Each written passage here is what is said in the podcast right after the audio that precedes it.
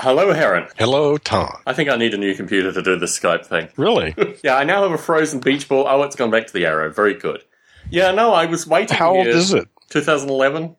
Jeez, Mid-model. yeah, you you definitely need a new computer. Yes, I think I will uh, allocate a little money. What are you going to get? Uh, probably another MacBook Pro. I mean, this one's done me okay. It's Yeah, four yeah. years old and it's still okay. So Yeah. Yeah, sounds Can't good. complain. Well, I would do a little waiting. There's a lot of stuff supposedly coming. So, Uh, I thought it's all been. It was all announced in September, right? well, uh, there are other talk. I mean, well, you know, who who knows? Just rumor shit. But Yeah. um, yeah, well, whatever. You know. So it's been a, I think a week or two since we last recorded. Well, it's been two weeks since we last recorded, at least I think. Could be. And uh, I completely erased my notes from last week, but I've kind of put in a dot point which should cover some of that.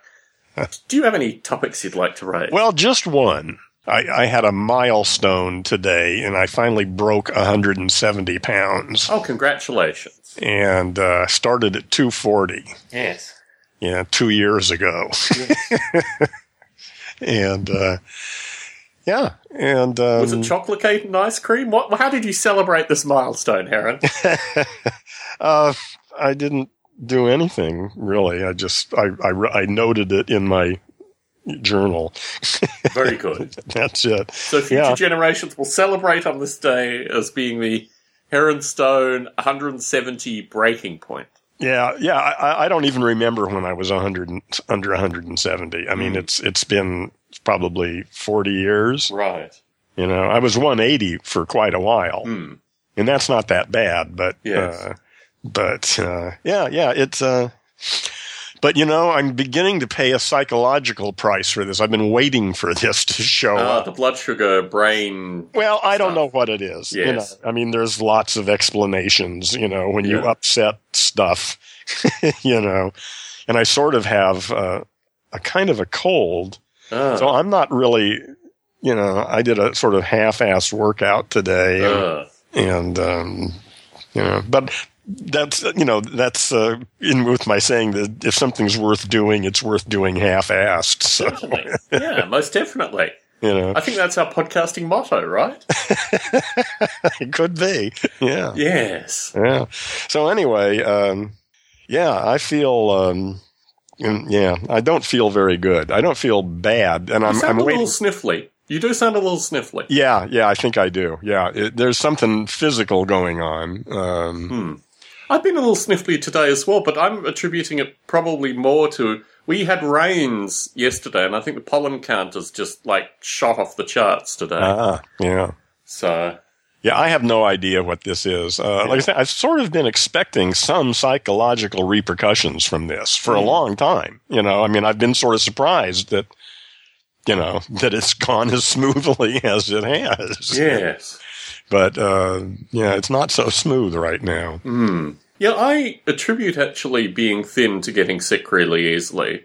I mean, the times in my life where I've been really, really rake thin, like where you can see, you know, bones in places where bones really shouldn't be seen, that typically I attribute to periods of time where I've gotten really, really sick as well. Yeah. Yeah. So- well, that's a great way to lose weight. Yeah. Getting sick. No, no, no, no. That's I've been thin and then I've gotten sick, basically. And yeah, I've, I've had. Well, I've done, I mean, that's happened to me a couple of times. Yeah. Of course, I put the weight right back on. Yeah. yes. yeah. Yeah. Yeah, it's um, well, it's just uh, it's just a, an interesting place to be in. I'm I'm hoping, like I say, I'm uh, you know I'm just not up, you Hmm. know, like I normally am, you know, Hmm. and I was sort of waiting to see how I'd react to getting on here and drinking a glass of wine and smoking a little vitamin M and see how that affects it. Yes. well, both those things are medicinal, right? So you're, you're doing well in terms of your medicinal intakes. Well, I think so. Very Well, good. you know, Our audience knows? will vote and tell you how you improve through the recording based on these medicinal intakes. Okay. So you have no more topics aside from being a little under the weather and reaching this weight milestone? Um, no. Very good. Very good. I was interviewed probably between our last recording and now by a fellow who introduced himself as associated with a. He's got a podcast for introduction to podcasting. And he interviewed me, and I didn't have an opportunity to listen to his podcasts previously. And I answered a number of questions like, how do you monetize your podcasts? And, you know, these kind of questions very, very, not negatively, but just Well, no, but those are questions that Yeah. people want to know. Exactly. And- But I explained to him quite clearly that I don't monetize my podcasts. I've had remarkable success associated with Model Rail Radio, perhaps because I don't monetize my podcasts. And, um, yeah, folks that try to monetize their podcasts, particularly starting out with the view that they're going to monetize Yeah. their podcasts, there, there are what a half a dozen of them in the world Oh, that no. actually do Well, that. This is what. Well, no, but I mean that actually make any. Oh, yes. No, that's exactly the point. Yeah. Yeah. And Yeah, it- a lot of people try, but yeah, no, that's a, another point. do you know what the figures are? I mean, like how many people make more than say thirty thousand a year? Uh, I think you can count it probably, maybe on two hands. Maybe on two. Yeah. Uh, Uh, yeah. So that's about right. So anyway, having done this interview, which And lasted how many podcasts are there? thousands, having done this interview, which lasted about 20, 25 minutes, I then went back and listened to his back catalogue, and I'm like, he's never, ever, ever going to release this podcast. There's no way he's ever going to release my words. And I have the audio recorded. So my thought, and oh, good. so yeah, my well, yeah, thought, you're, you can. Yeah. Yeah, so I might just put it up on the Stone Ape Facebook page for a few days and let people digest the audio, and then we'll see how it goes there. Yeah. But uh, yeah, it's incentive for folks to join the Stone Ape Facebook page. I think. Yeah, he. Um, well, why why are you so convinced after listening to stuff? His other podcasts, because his other podcasts are associated with people that have monetized podcasts. Okay, it's that's what it's about. It's about Apparently so. making a living doing. yeah, podcasts. and because he sells his consultancy services associated Yeah. with producing podcasts and things. yeah. Okay. Yeah. Sure. That's his deal. Yeah. I think this is going to be the goof reel. So he might look, he may, he may buck the trend of his prior recordings and actually release my Well, yeah. And what I found actually in the past, because I, I have participated in a previous podcast like this, it was heavily edited to the point where it wasn't even sentence coherent. Like the guy cut so much stuff that it, I, I sounded Yeah. like a gibbering idiot, which true Yeah. is possible. Yeah. in this case was not You don't need to said. sound like one. Exactly. Yeah, you can put my whole audio in and get that effect. Yeah. But yeah, it was one of these curious experiences where I thought I'm, and this follows into another topic very neatly. I'm relatively naive associated with these kind of interactions, and I guess Oh, yeah. my general hope is that you know things are on the up and up. We we might as well treat these things with a certain degree of positivity because if we went in with negativity, we probably wouldn't participate. Well, I'm working towards a world where money isn't even an issue. yes. You know, so I mean, you know, I've got enough money to live. I don't need money from this. Yes, that's the point that I made as well. That's Yeah. in fact exactly the point that I made. That I'm, you know, I don't even like talking about how. Yeah. Well, I mean, it, is- it, it is something to consider. Yeah. I mean, it, you know, I mean, maybe it is something to consider, but What you mean, like making money through podcasts? sure. Yeah, I mean, it's certainly a possibility. Well, who knows? I mean, it's just, but that's it. It's just one more consideration. yeah. I, I think the form of podcasting is now being satirized. I read an article posted actually by a fellow I met in Portland, who's one of the former Model Railroader magazine folk, who's now a part of the podcasting fraternity. And uh, he posted an article associated with one of these podcast conventions. There have been more than a decade of podcast conventions. Oh, really? Would they have the ticket price of like, you know, $500 to $1,000? oh, really? And okay. and so they've got a bunch of seminars where people tell you how you're going to get rich. Exactly. Yeah. No, that's all the seminars are about. and obviously, the speakers have paid their fees, and then everyone goes home, and some people are happy, and other people get frustrated and leave podcasting. Yeah. Yeah. So, Most yeah. of, Exactly. yeah, 95% of them. Without question. Yeah. Yeah. Well, so those guys are making their money. Yeah. Yeah. yeah. It's extraordinary. Yeah. So, yeah, it's getting portrayed in the media kind of like a pyramid scheme, which I think. I mean, historically, I've worked against this, and the first guy that interviewed me associated with this, with Podcast 411, a guy by the name of Rob Walch, who worked for, or probably still works for, a company called Libsyn that charges monthly fees for people that want to host their podcasts. Yeah. So, Sure. Well, if you don't know anything about anything and you don't want to learn anything about anything, then you, And you've got money to- and you've got the money, Yeah. then why not? yeah. Well, that's the way it operates. Yeah. So, So this naivety that I feel interacting in these circumstances has come up with regards to the local community. Oh yeah, yeah. Dealing with Homo sapiens, Jesus. Yeah, I, I just Yeah, never realized. always a problem for I me. never realized. I guess I probably did because I'm constantly barrage under a barrage of political Facebook crap. Yeah, That this is actually what people believe. Like people actually get up in the morning, puts on their socks and shoes, and go out, and they're Republicans or they're Democrats, and not, they don't have to think. It's and they know what the fuck Exactly. reality is. Yeah. yeah. So anyway, the the local community, and look, there is a, there is a serious homeless problem in our area. Not quite as bad as downtown LA, but you know, and in No, the it's it's a problem. Yeah, Yeah. well, it's an increasing problem it's a worldwide. very well, in this area, it's increasing yeah, by you know fifteen hundred people a year. That's the Oh, wow, increase in yeah. homeless in our area. fifteen hundred. Yeah. So in in just in in what San San, Jose. Jose. Yeah. And most of them are within three blocks of you. That's exactly the thing. In fact, there used to be a large homeless encampment that housed about uh, 450 people called the Jungle. And the only time I've ever seen police in the neighborhood, there were maybe 16 police cars and officers, and they rounded them all up and they kicked them out. Well, guess what? They're back with more. Yeah, And a guy was murdered there a month ago. And of course, the police kind of came in slightly after the fact and did a brief investigation. But I hosted the monthly neighborhood action meeting. And um, in fact, it was it was literally the Monday after the stone, the last Stone Ape recording because I talked about hosting the uh, neighborhood action meeting. It turns out that the homeless facility that they're going to be building wasn't actually a homeless facility up until that neighborhood action meeting.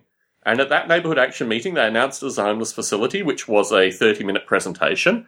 They took no written consultation from the community. And um, on the Monday, this was the Wednesday, on the Monday following, they got a check for $15 million to build this homeless facility.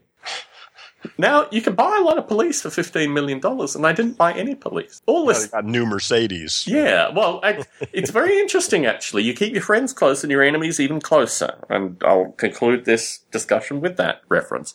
Yeah. So I, uh, we were in a correspondence. I just don't get why you even bother. well, that's a, that's a running theme here, Heron. And my perspective is I've, I've considered throughout this circumstance. Yeah, this just seems to get worse all the time. Well, yes, it does. It, you know, and I don't see any pro unless you're re- really willing to devote yourself to this thing. Yes. I mean, it could be, you know, it, it could if you decided that you were going to be responsible for making it happen. well, but that's a fiscally, big job. fiscally, I've actually decided to make a commitment to this process, mainly because through working through this, I've realised that everyone. Well, okay, we've got a we've got a board of six people, or we had a board of six people in this this community in this organization. community. Yes. Uh, there's the president, and I'm the vice president, and there's a treasurer, and the secretary no longer is part of the thing. And then there are what they call the board at large, which are previous board members that have held seats that are now just part of the board. Yeah. It turns out, and we have a local council. And do people show up at meetings? Yeah, well, at the meeting I hosted, not many people showed up. How many? Uh, probably. Well, it's interesting because the the people that are building the homeless facility and their people accounted for about six people of a meeting of maybe eighteen at most. Oh, well, that's not bad. I mean, It's yeah, something. yeah, it's something. It's yeah. something, and uh, so Well, so the main thing is to is to make contact with those people. Well, I mean that that's Yeah. the network. That's that's all you've got. to understand what's actually going on. Yeah. So it turns out next year is an election year, and our local council member had a whole lot of backdoor dealings with the people building the homeless facility and ramrodded this thing through with no community consultation. Here's the interesting thing. In our city, there are uh, 11 Democrats, one Republican, and one independent. That's the council members. hmm Uh, and uh, it's basically run by the Democrats completely. Sounds like it's run by the Republicans. with one Republican and well, no, that's well, no, but I mean the the way they're acting. my perspective is there's absolutely no difference between the political parties in this country. They both operate the same way. Yeah, right. Yeah. Yeah. So it turns out the president used to be a Democrat. She isn't anymore. She appears to be an independent. I'm vastly independent, and the rest of the board are Democrats. So when I started raising concerns and the president started raising concerns, we're the only two board members that actually walk in the neighbourhood as well. So we know where the local homeless encampments are. We see them grow. We see them out sparring and fighting near the freeway and all this kind of stuff. We actually go there. We walk past them, you know, we Yeah. interact with them. The rest of the board don't do that. But here's the strange thing. They are all card carrying Democrats. So when this thing came up, they all went absolutely silent. And it was only the president and I who had anything against this. And everyone else kind of sheepishly backed away from doing anything about the circumstance. And Yeah. it's, I, I- you, and you find this uh, this is puzzling to me. No, no, no. This indi- this indicates to me, and I try to come out here. Maybe look to most of our listeners, I clearly don't appear fully baked. But on this issue, I was really, really, really naive because I didn't realize. and the, the issue being homelessness. You mean? no, the issue. The well, issue I, I've educated shelter. myself. Yeah. I've educated myself with regards to the homelessness in Yeah. this community. No one on the board, other than the president and I, did that. No one did any background research. I was naive that, given a Democratic councilman who was going for re-election, who didn't need the feedback from the community and faked the feedback on the community, that I would have a group of independent thinkers on the board with me that would be able to say, this isn't right, let's fix it. Instead, a majority were completely silent. One of them who I mean, on your board. On our board, on the on the community board. One of them- one of remotely like my story in the choir. Yeah, no, exactly. In fact, one of them resigned because she said that basically the president and I had misrepresented the board, even though we were talking as individuals. One of them, and both her and another woman on the board, talked to the local council member and kept him appraised with all the details so he could send snarky emails to us all saying, oh, now someone's resigned. Ha ha ha ha ha. And it made me, it, it was just complete, and I could, I said to him in one email, you're being completely childish associated with this. It's like, you know, ridiculous. So, Yes. my He probably there's a Bible verse about being as little children. exactly. Yeah, Yeah. that's right. Yeah. So what I found really strange is it, it makes me feel. I mean, these are the only people that are proactive in our community, and they're all shills for the local political party, Yeah. Yeah. and they're not interested in doing anything. Nope.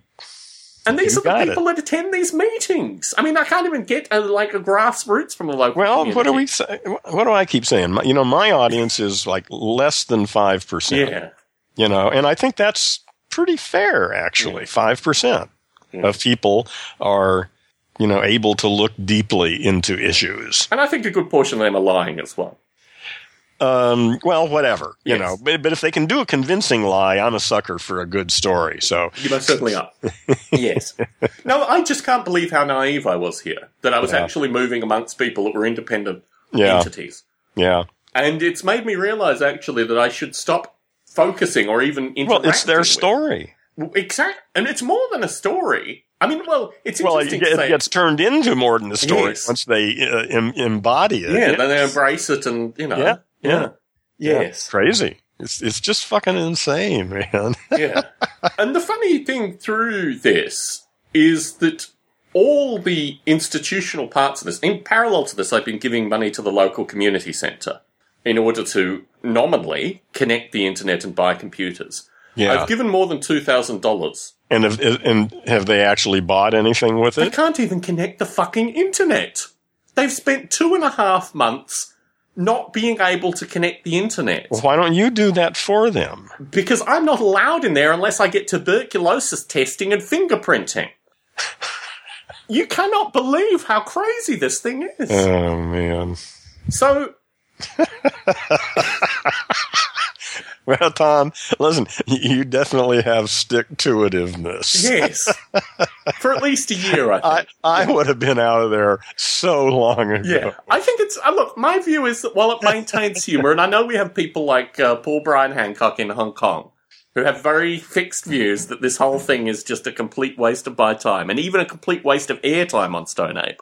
But yes, Well, I don't think it's a complete a, a waste of airtime. This is what we're dealing with on Yes. this planet. Yeah. This, No, this, is this is the vast majority yeah, of what's going on on the planet. right yeah, now. yeah, Yeah, this is important stuff. yeah. So I'm also giving money to the people building the local homeless shelter as well to get their documents because they won't communicate them other ways. To which my wife said, What the fuck? And I said, It's better than bombing Syria. yeah, Which- you got that. which is Yeah, my you Can't argue with that. Yeah, like pay federal income tax and have it go to bombing Syria. bombing children and mothers in Exactly. Syria. Yeah. You know what's particularly fascinating about this? This humanitarian bombing effort has created vast, vast numbers of human beings that got the fuck out. And Yeah. people are stunned by this. I almost think that the military generals need to have forced billets. Syrian refugees need to live with the generals. Ah, oh, I You like know? that. Yeah, yeah. Give So- them some perspective on what's going on in the Yeah. world here. when Mustafa is using your restroom at midnight with his Yeah. seven kids, you can start to realize that by bombing some part of the world, you can fuck up entire ecosystems. Oh yeah, yeah. Well, it's it, well, yeah. Like I said, I still. It seems to me we're at least twenty to thirty years away from mm. any kind of real awakening. You know. Yes. Well, now I'm dealing with the generations that have to die in order to see progress. I'm concerned about my generation, Heron. I mean, this is this. I have to take ownership here of my generation. Your generation's already fucked everything up. Yeah. I think my generation is close. Well, not as well. everybody. Well, the majority. Yes, the the vast, vast majority. Yeah. And the funny thing is, look, so there's Well, but that's true of everybody. I mean, that's just the way it is right now. Yeah. there's a local fellow in the community who I was interested in befriending, and I've actually introduced him to Stone Ape and a bunch of other things. And you know, these are the kind of people that I would seek hope in. And I went over and I talked with him, and I said, "Isn't it astonishing that you know the mayor of this city?" Used to be the representative of our area. And you look at our area, nothing done, no improvements, and the guy who was here is now the mayor. Does that not point to institutional corruption? To which this fellow said, looking off into the distance, starry eyed, I actually like our mayor. And I thought to myself, okay, this unfortunately is what it is. What I wanted to float as potentially, and I'm going to use the word the here, the main topic for this evening, was imprinting false memories. And when I had this conversation, I, I do, occasionally do test content with my spiritual advisor. Wait a minute. Aren't all memories false Well, memories? this is where it gets okay, never mind. I'll let it go. Because my well, I agree, I agree actually. But when you get really, really demonstrably false memories oh yeah. that appear to be imprinted mainly through, I mean, my own experience, and I've gone back and actually found a few of these through the week, is an attempt to find cohesion in incohesion. Hmm. Yeah. Yeah. That makes sense. But the ready, No matter how outrageous Exactly. it is. yeah, and completely temporally wrong, and a wide variety of things. Yeah. Yeah. It and it made me think, particularly associated with Gendo, or what I prefer to call Stonian philosophy, because I wish you'd Gendo. call it Gendo. Well, Gendo is something, but then you've got your future and you've got various other things which don't really fit into Gendo. That's right. There are many things that don't fit into Gendo, but most of this stuff is squarely at the heart of Gendo. Well, let me point. Let me offer this idea. Aside from having a story, there seems to be not necessarily an inertia within the story, but a need for the story to have a degree of coherence, which I Well, think. but not for everybody. Uh, people, yeah, yes, yeah. clearly. There are people who are quite comfortable with pretty bizarre miraculous stories. religions and yes yes that, but i guess that improves or that gives them a sense of coherence where obviously certain, certain Yeah, you can take Yeah. that, yeah, and use that to bind it all together. Hmm. Everybody hates you. Hmm. You know? yeah So you must Works every time. track. works every time. And it's interesting actually because I think when you know, I again pointing to this naivety thing, the number of false stories that I have been able to discover through, you know, relatively Ah. simple it's almost Well, like stories that you grew up with. no, these are No. stories that have happened in my adult life. Which Okay. actually, and here I'm Stories that you have been telling or other people have been Well, I recorded a short funk recently associated with an experience that my wife and I had in the UK. And then looking up this information while I was doing the editing on the short funk, I realized it could never have happened But here's the funny thing: I talked to my spiritual advisor as well, and she remembers it happening too. Yeah, yeah. Well, so something's going on there. Well, I suspect we probably have talked about it, and we've talked about it sufficiently that it's Yeah, become a thing. yeah, yeah. It's identifiable now. And when you when you hit these kind of things, I mean, I guess there's a percentage of the population that just doesn't care. Well, the vast majority. Yeah. Yeah. But it's almost like it's an additional. In fact, they, that's why they have the TV on all the time. Exactly. So they don't have to Yeah. listen to that voice. yeah, That's really unsettling. yeah, That damn voice. yeah.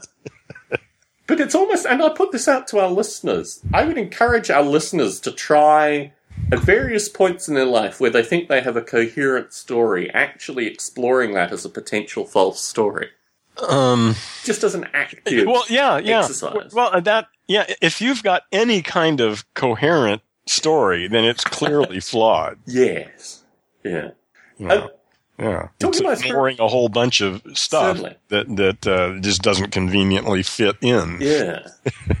Talking with my spiritual advisor about this, we came, we got into the topic of how intentionally false stories are presented. I think the media does this with such frequency that that is certainly the position that I started this analysis because all we're told through the media seems to be strange and conflicting stories.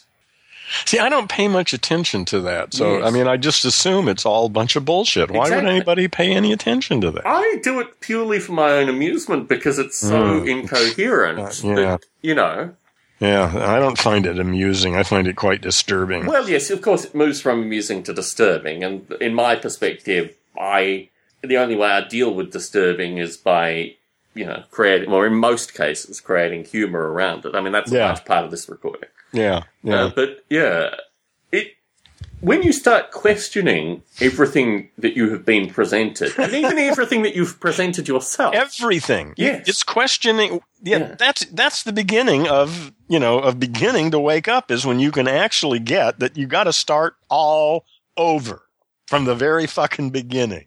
Everything you know is probably fucked up and wrong, and uh, so from that perspective, you can begin to try and build some sort of coherent story that might work. Hmm. Through the many people that you have talked to, I mean, obviously memorialized in the Gendo recording, how many scientists have you spoken to through those recordings? Um, well, I'm going to use a loose definition. I, I consider myself a scientist, although I don't have any degrees in it. Uh, not very many. Yeah. Yeah, not very many. I don't know. I could probably count them on. a couple. Well, I, and You've had a few academics, but they've typically not been scientists of any description. uh, that I, you know, I really don't know. I think it's possible. I've talked to a lot of people, Hmm. and it's possible that some of them were, and we just never got around to that. Hmm. But um, yeah, I don't think very many.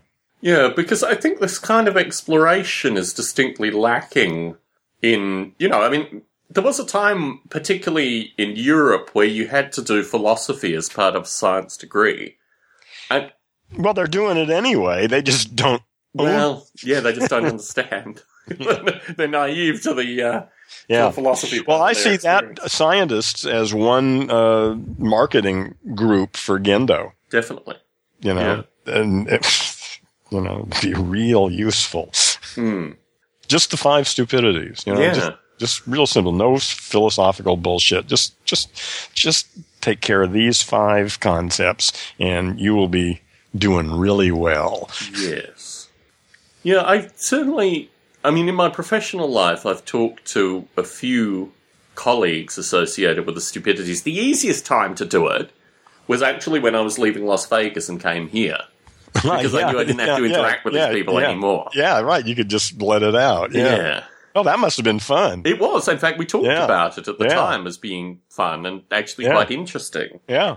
And you probably found a few people who uh, were of a like mind, I would imagine. I found people that had never heard of this concept before, and when I told, when I explained it to them, this concept being. the voice inside your head is not Oh, you. okay. All right. Oh, yeah. Yeah, I don't think most people have really ever thought about No. it. No, and But what, but what is their reaction once they think about it? long periods of silence. Ah, good. That's the proper response. yes. Uh, Uh, or pondering, like really pondering, like yeah, yeah. What the fuck? and then realizing that the voice pondering they're pondering is probably Yes. not them. So what's Yeah, this voice yeah, doing yeah. there anyway? You know? yeah. Oh, yeah. It's uh, it's really a rude awakening Mm. if you if you're lucky enough to get it. I mean, that's the thing is, it's so fucking obvious, Mm, you know, that it just comes to you. mm, You know, there's nothing I can do mm. as a writer. I can take responsibility for what I write, Yes. but not what I speak. Yes.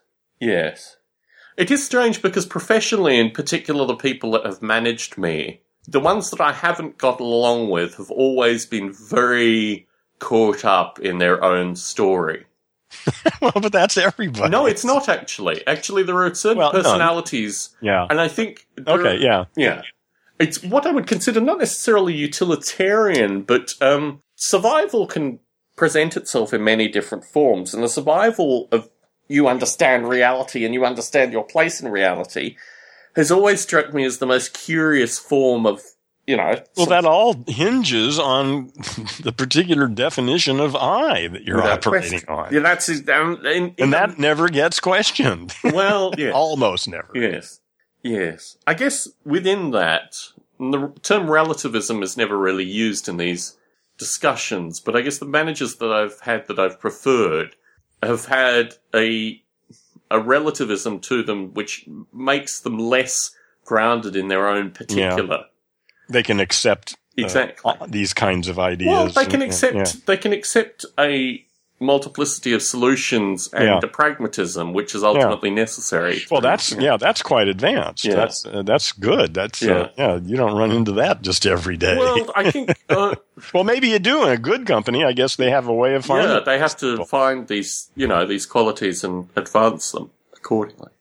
And do you think that happens? Yeah, I, I it's interesting actually. And do you think they know uh, what they're doing with this? I think on some level there are company cultures that allow for these kind of people to thrive, and then there are company cultures that don't allow these kind of people to Yeah. thrive. But yeah, saying talking to people about false memories, and I remember actually when I was about nineteen or twenty, there was a family friend who talked about false memories. And I remember not feeling uneasy about it, but just feeling that this was a topic that kind of cascaded, I guess, in my life at the time. That my life, my existence, my whole being in Australia was based on a concatenation Mhm, of false yeah. memories. Sure. Yeah. Well, but I, I wouldn't even. What's the difference between stories and false memories? Uh, I think stories are are acceptable on a certain level. Stories are ex- well, they're both terms which could be used interchangeably. let's Oh, say. see, I don't think that could. Well, you could, but uh, uh, but then which of those two, or how? You know, what's the definition that that encompasses both of those? you could say, well, I mean, certainly, a Gendo student might say that stories are the fabric of, you know, existence in societies. And false memories, however, somewhat unlike stories, I guess, relate to points. Well, they're stories too. Certainly. Yeah. Yeah. I don't know. I mean, I, I'm arguing that stories and false memories are interchangeable. You're arguing that Okay. they're not. Let's Well, let me. that Th- down. I, me- really. I, I'm not really arguing that because I haven't considered it That's exactly carefully. what I'm stating explicitly here, so that's why I'm saying it Yeah. out loud. yeah. No, no, I wouldn't go that that far, but but I'm leaning that way. Yeah. Yeah. So, what qualities do false memories have that stories don't have, or vice versa? Well, it seems to me that, well, it depends on what you mean by memory. You know, I mean, memory is a slippery term. Mm. Jesus. I mean, what do I do if I try to remember my high school graduation? You know? Well, you've recounted it a few times yeah, I, I know, but I mean, it's just, uh, it's just an exercise in accessing some language story. Mm, You know? It's just a fucking, it's just a story. mm, There's nothing there. mm. you know, I mean, maybe there is. I don't know. I mean, you can assume there is, but I don't see any need uh, for anything more than just a story. The question is, how do you relate to the story? Mm. You know, what, what, uh, you know, what kind of, what's the word I'm looking for? What kind of, well, whatever, Qualities? mojo. Yeah, well, something. What what compelling? What is does it have anything compelling about it that makes you want to apply those stories? Hmm. The, Without without uh, necessarily believing that they are the truth, yeah. you know. Of the gentlemen you met recently, were they part of your graduating group? Oh, the, the high school thing. Yeah. yeah, right, yeah, They were the same people. yeah. And in seeing them, I mean, it's interesting actually because most of most of the things I reflect on, aside from my parents, are associated with people that are now deceased. hmm And it's particularly interesting actually going back to Australia, the areas that I grew up in, the areas that I spent time in, because they are all now almost all completely different now. Mm. I mean, they've had 20, 30 years of Yeah, complete change. yeah, basically. yeah, yeah. So my perspective with regards to this, and particularly being so far away from it all, is that it's very easy to think of it in terms of stories. However, in the case of my spiritual advisor, we've spent 15 years together. We've had a number of shared experiences, Yeah.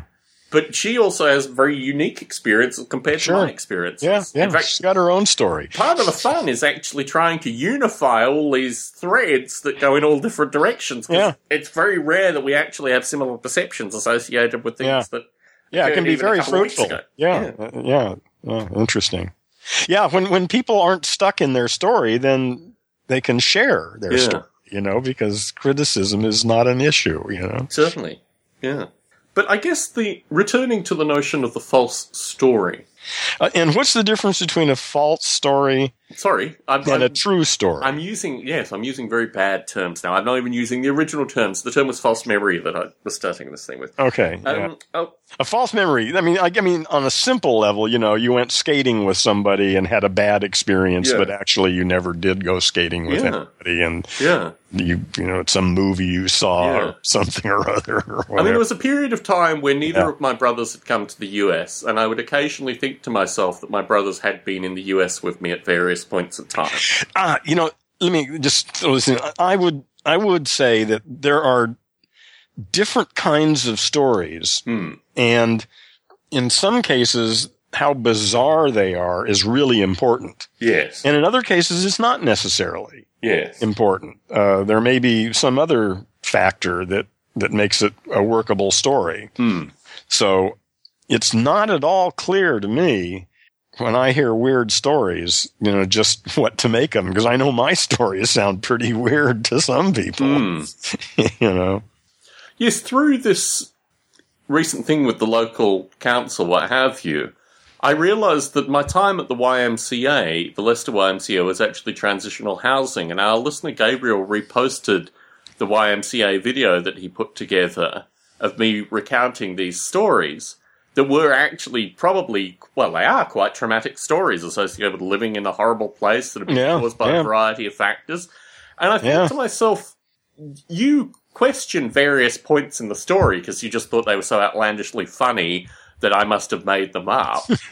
and I think the thing that struck me through that was actually the ability to make humor out of something that is really quite disturbing is a skill that enables, you know, Well, fiction and truth are not all that easy to distinguish. Certainly. You know, once you get it in the language machine, yeah, uh, you're no longer dealing with truth. You're dealing with language. yeah, and um, you know it's just a that's a whole different thing i mean I, there are a few stories i've told my enlightenment story which you is know all so- based on, so, yeah i've told it so many times i just remember the story now yeah, you know I, I have no idea really yes, you know what it seems to work as a good story yes.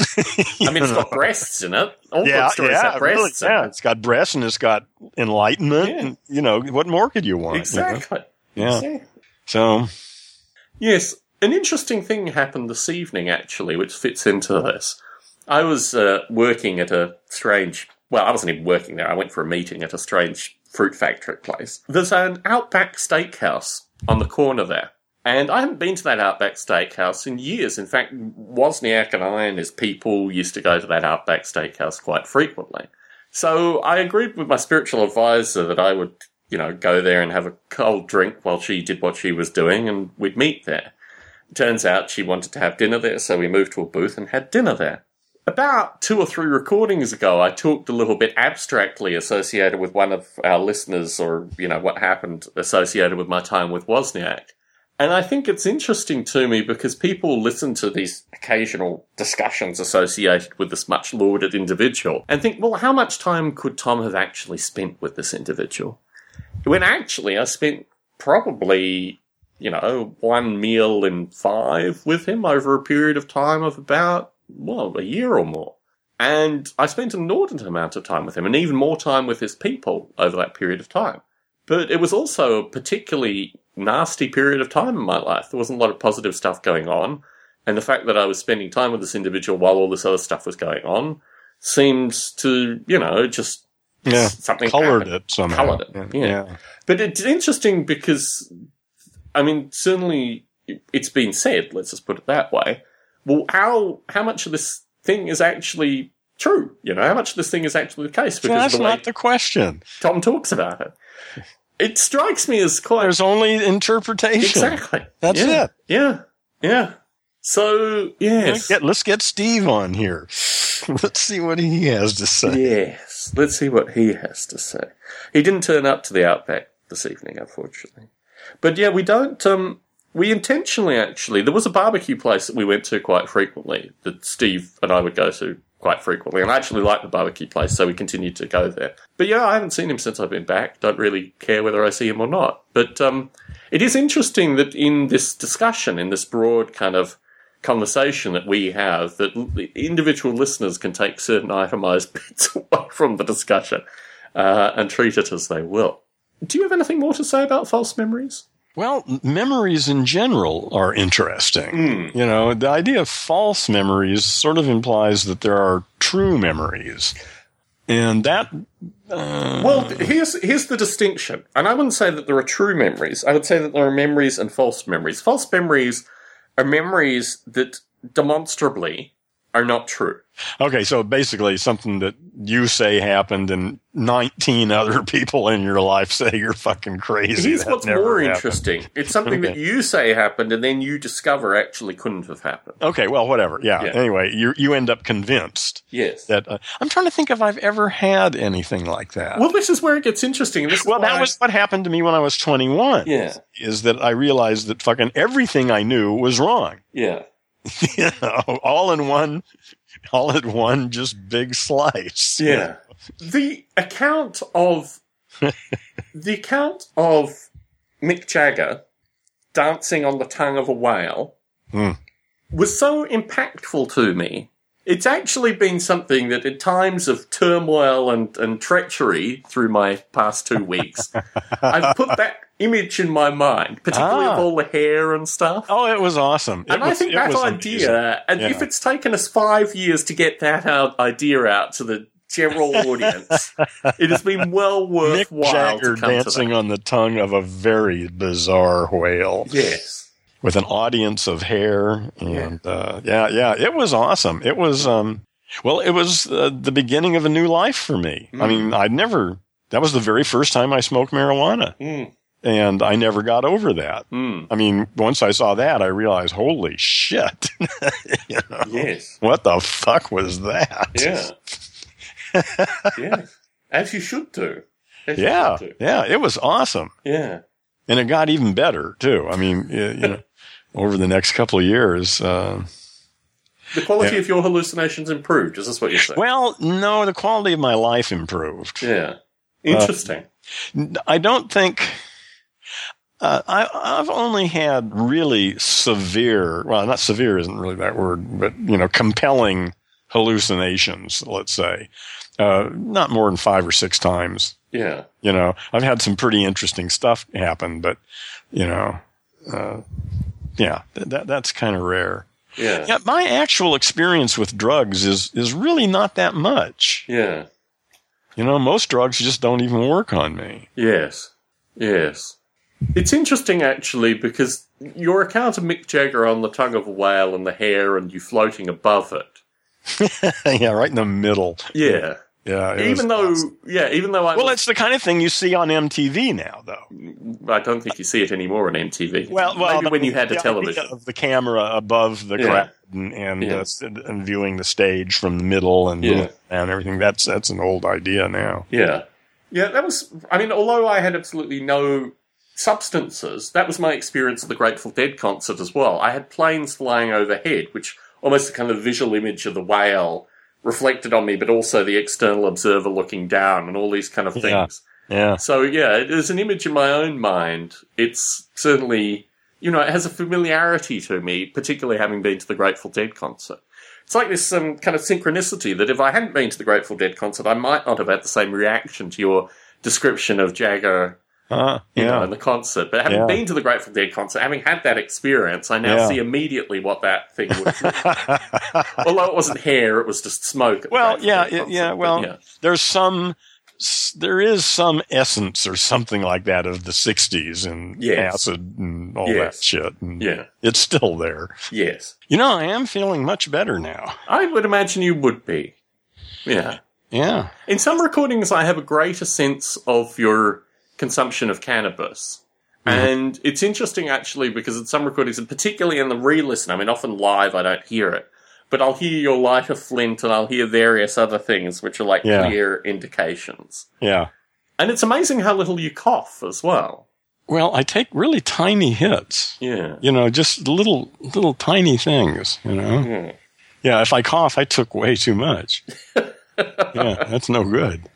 So, my second topic is associated with what I'm calling planning for something different. Which is, I think, actually a very difficult skill. I mean, when I t- talk to people in the community and when I talk to, you know, some of our younger listeners and these kind of things, being set in a story ultimately can cause a lifestyle that doesn't afford any form of change. Oh yeah, yeah. For most people, Yeah. I mean, th- they got a story and they maintain that story for the rest of their life. Yeah. That's it. Yeah. Yeah. That's that's who I am. And in my own experience, I mean, particularly doing things like leaving Australia, but really any form of international move is always something that people, some people just can't understand because they've never, they've never had the concept of changing large portions of their lives for any reason. Yeah. Yeah. That's that's um. Yeah, you're right. Um, most. Well, some people have it thrust upon them, and it's usually a negative thing. Yes. So, so they don't like it. Yeah. or they tell the others that it's a of- negative thing, which just keeps everyone on the same well, page. well, whatever. But you know, they, they didn't relish it. Yes. they didn't. They didn't seek it out. you know. Yes. But teaching that skill, teaching the skill of projecting yourself somewhere in the future at some different place or doing something completely different and then motivating your movement towards that, particularly Yeah. This whole notion of leaps of faith, which could, you know, describe a wide variety of these circumstances. But when you Yeah. leave, you know, one nice, defined, comfortable space to another potentially chaotic space, Yeah, yeah, that's something not to be taken upon lightly. Well, it's interesting actually because I think there are certainly skills that people can either improve or at Yeah. least create in order Yeah, to assist. yeah, them. not being so stuck in your story. Yes. That would be really helpful. Yeah. you know, yeah, is getting that your common story is just a story that you've you're comfortable with. You've been anchored to it for a long time. yes. Uh, but that's all it is, just a story you've become anchored to Yeah. and maybe it's time to change it, maybe not. Who knows? I've not seen this, em- although I see it all the time, I've not seen this embodied so heavily in an individual as I have in the Operation Christmas train set fellow. I mean, his time in Portland was the first time he had ever left his state. It was the first time he'd ever flown. It was his first time ever interacting in these circumstances. I mean, Yeah. he was really very curious. And then Yeah. to talk with him candidly and to hear his internal dilemma, particularly his fight with himself Yeah. associated with making these kind of changes was quite, on one side, kind of heartwarming, on the other side, kind of heart wrenching, Yeah. associated with the fact that he is probably a good majority of Homo sapiens out there, associated with appalling conditions, appalling circumstances, and then this narrative which doesn't allow any chance of change. Yeah, it's sad. It's uh Yeah. Yeah. See, I, Well, you know, it just seems that some people are ready and some people are not, and you just have to try to tell the difference. An interesting statistic associated with the homeless population is well, there are two interesting statistics within this. The first is that the reason that the homeless population is increasing rapidly is because these are just people that are being priced out of living in the area. Yeah. The influx of, you know, money and what have you Yeah. means Yeah. Yeah. and because they don't have a mechanism to actually I mean I've moved on at least two occasions because I couldn't afford to live where I was living.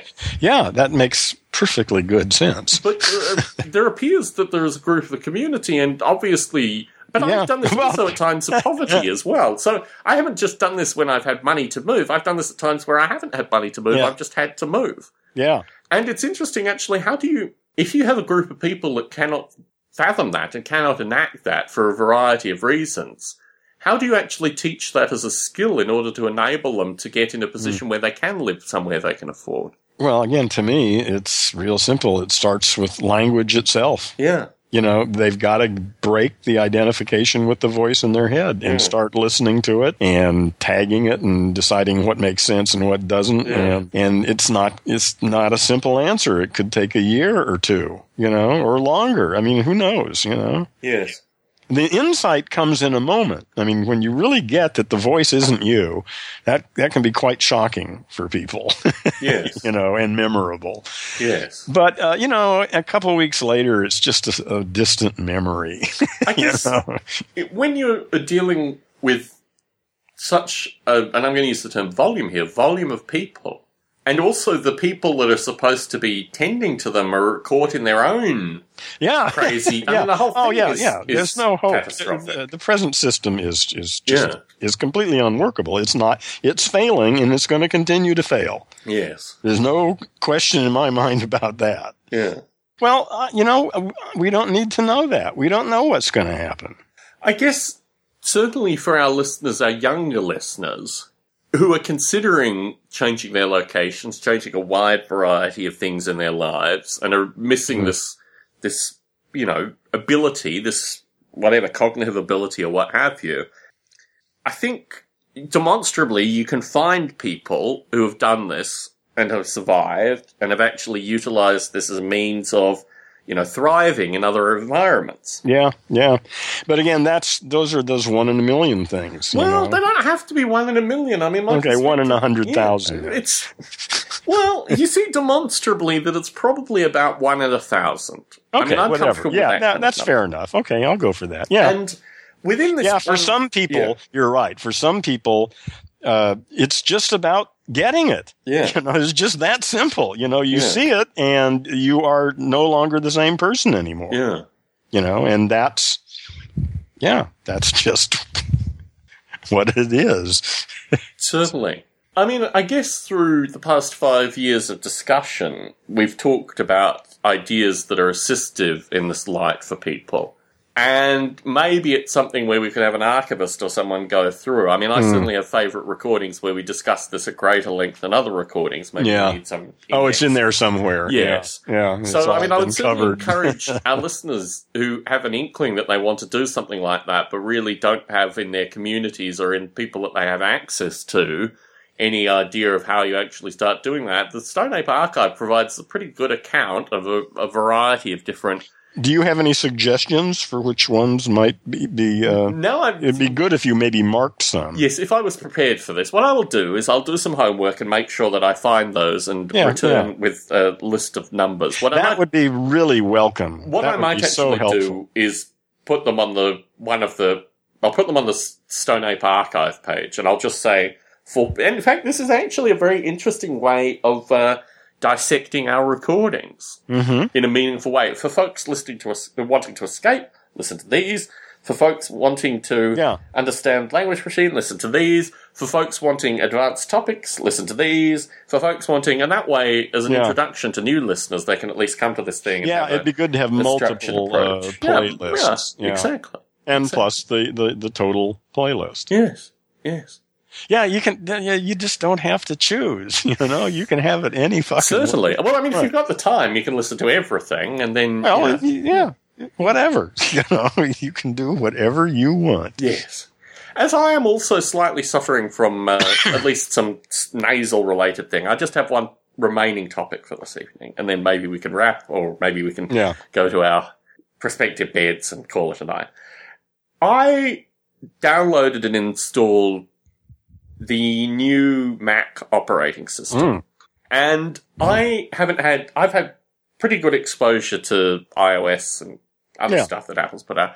But for this release in particular, I've had no exposure to any of the betas of El Capitan. I went to Yeah. WWDC, I saw it announced, what have you. Yeah. I got Noble Ape running in literally less than a minute. In fact, I didn't need to change any code at all because I was already, I should point out, I was already developing on the El Capitan Xcode. I just didn't have El Capitan Yeah. installed. There's a feature that puts Noble Ape into full screen, which is just a literally a button click. Normally I had like sizable windows, but this puts Noble Ape into the full screen. Yeah. And this made me realize that I developed a bunch of software about like creating an operating system around Noble Ape, maybe in the late 90s. And the full screen version of Noble Ape that El Capitan does it with a single click makes all that stuff very, very real. And I'm going to dig up that software and actually put it into Noble Ape just to show Yeah. that actually Noble Ape was more than just a simulation. It was a broader kind of accessing information philosophy thing. And yeah, it reinvigorated me in a really very curious way with software. I mean, I've been doing some development of Noble Ape recently, but it hasn't been my focus. And it, in an instant, I returned to myself in 1999 thinking, wouldn't it be great if this was like this? And then it was like this, just with a click. And I thought to myself, that's pretty magic, you know? It is indeed. yeah. Yeah. Yeah. So yeah, I don't know. And I've got a retina display. Would it take advantage of that? oh yeah. Holy shit. So yes, no. It's, Yeah, you need to get yourself an iMac with a retina display and the and the, uh, a laptop. Yes. Well, in, I guess my great concern is I'm in circumstances continuously where I have more access to computation and bloody smart people than I've ever had through any Yeah. of uh, my life. yeah, that's cool. And Good position to be in. It's more than a good position to Yeah. be in. And yet, periodically I see these little slithers of a prior Tom wanting to have what I have currently, but wanting to take it in a completely different direction. And it's interesting because you have to, again, returning to this notion of faith here, not being non ecumenical, non religious faith at all. To stay in the circumstance that I am in with these slivers of past Tom is very, very curious. I've talked a little bit associated with Kickstarter, and uh, I floated in a short funk. Uh, the thing I want to do with Noble Ape next year is rec- record and produce and put out. Uh, it's people no longer say CD. Music is no longer contained in these old formats. CDs, Exactly. DVDs, no man, everything's Exactly. off the web. Exactly, that's exactly the point. So it's a series of recording. It's streamed, actually. It's just a recording, a fucking MP3 Yeah. file Or somewhere. on YouTube or whatever. Whatever. So yeah, so a series of recordings associated with 20 years of Noble Ape. And I've started tinkering in that realm, although I haven't had a lot of time to tinker. I'm going to allocate time in the near future to do some tinkering, it looks like. Uh, but the software part of Noble Ape, in an instant, returning to Tom sitting in a shed in Canberra, Australia, with absolutely nothing but hope, in an instant just by clicking a button in the software. And I thought that is so unexpected, Yeah. but at the same point, exactly what I like to leave these little seeds in time that can be instantly Yeah. picked up again. Yeah. Yeah, I remember um, it was years ago when, you know, when there, we were, they were still IBM processors, the 68040 Oh, yeah. and all, Yeah. all those things. There was Yeah. one upgrade that just blew me away. There was some artwork that I was doing. I was doing fractals back Yep. at that time. And some of these images would take overnight Yeah. to generate.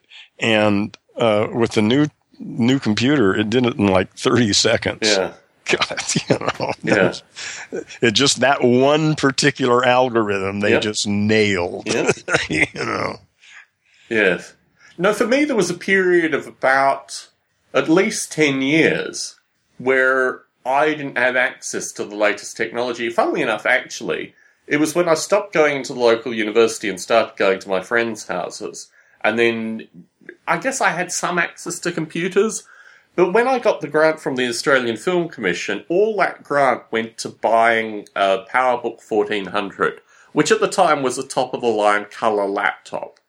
And that was so mind blowing. I have told this story. I sat for like two and a half days without doing anything else. I put a pot on the stove to cook something, and the water just completely evaporated, and I smelt the pot burning after about two hours, and I took it off. I realized I wasn't eating, I wasn't doing anything.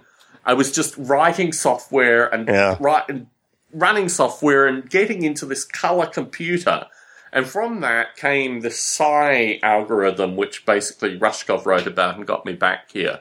But that it, that focused devotional experimentation within technology it was just such a focus. And you're right; it's it's at these transitional points, either financial transitional points which enable you to afford that technology, or these kind of things that yeah, Yeah, I look at, um, well, you know, most of my life uh, was in extreme poverty. Mm.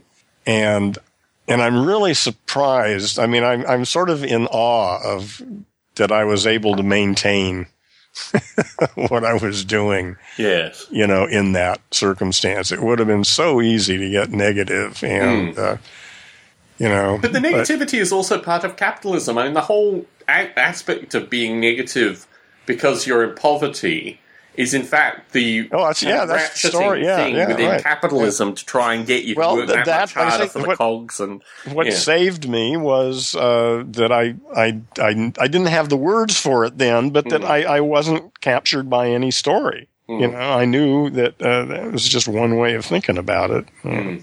Although I didn't I didn't have that kind of language to talk about it at the time, but I had the attitude, Mm. and that that that's that goes a long way. yes, it's interesting what attitude, because I mean, certainly, yeah, attitude is so critical.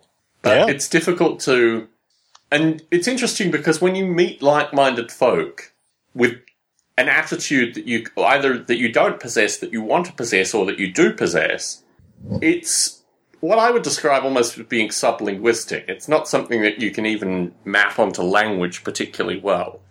Well, but I think it probably has some very strong linguistic counterparts, Certainly. you know, Yeah. and those can be a good place to start. Yeah, no, it's clearly more than just that, but, Yes. but um, that's a good place to start. Yes. Well, Heron, I am fading fast here as well. It's been an extraordinarily long week, and I'm going to be working over the weekend. But I had to do a Stone Ape recording with you this evening because, yeah, uh, more than two weeks is just far too long for this thing. Uh, I agree. Anyway, I will give you a good evening, and um, yeah, I hope you recover from your current. Uh, I, you know, I, I've got this sneaking suspicion that I'm going to be going through some shit in the Hmm. next few weeks. Hmm. Um, you know, let's hope it's just stupid ideas floating around in my head. yes, I'm into that. Yeah. I'll talk to you soon, Heron. Take Okay. care. Bye. See you.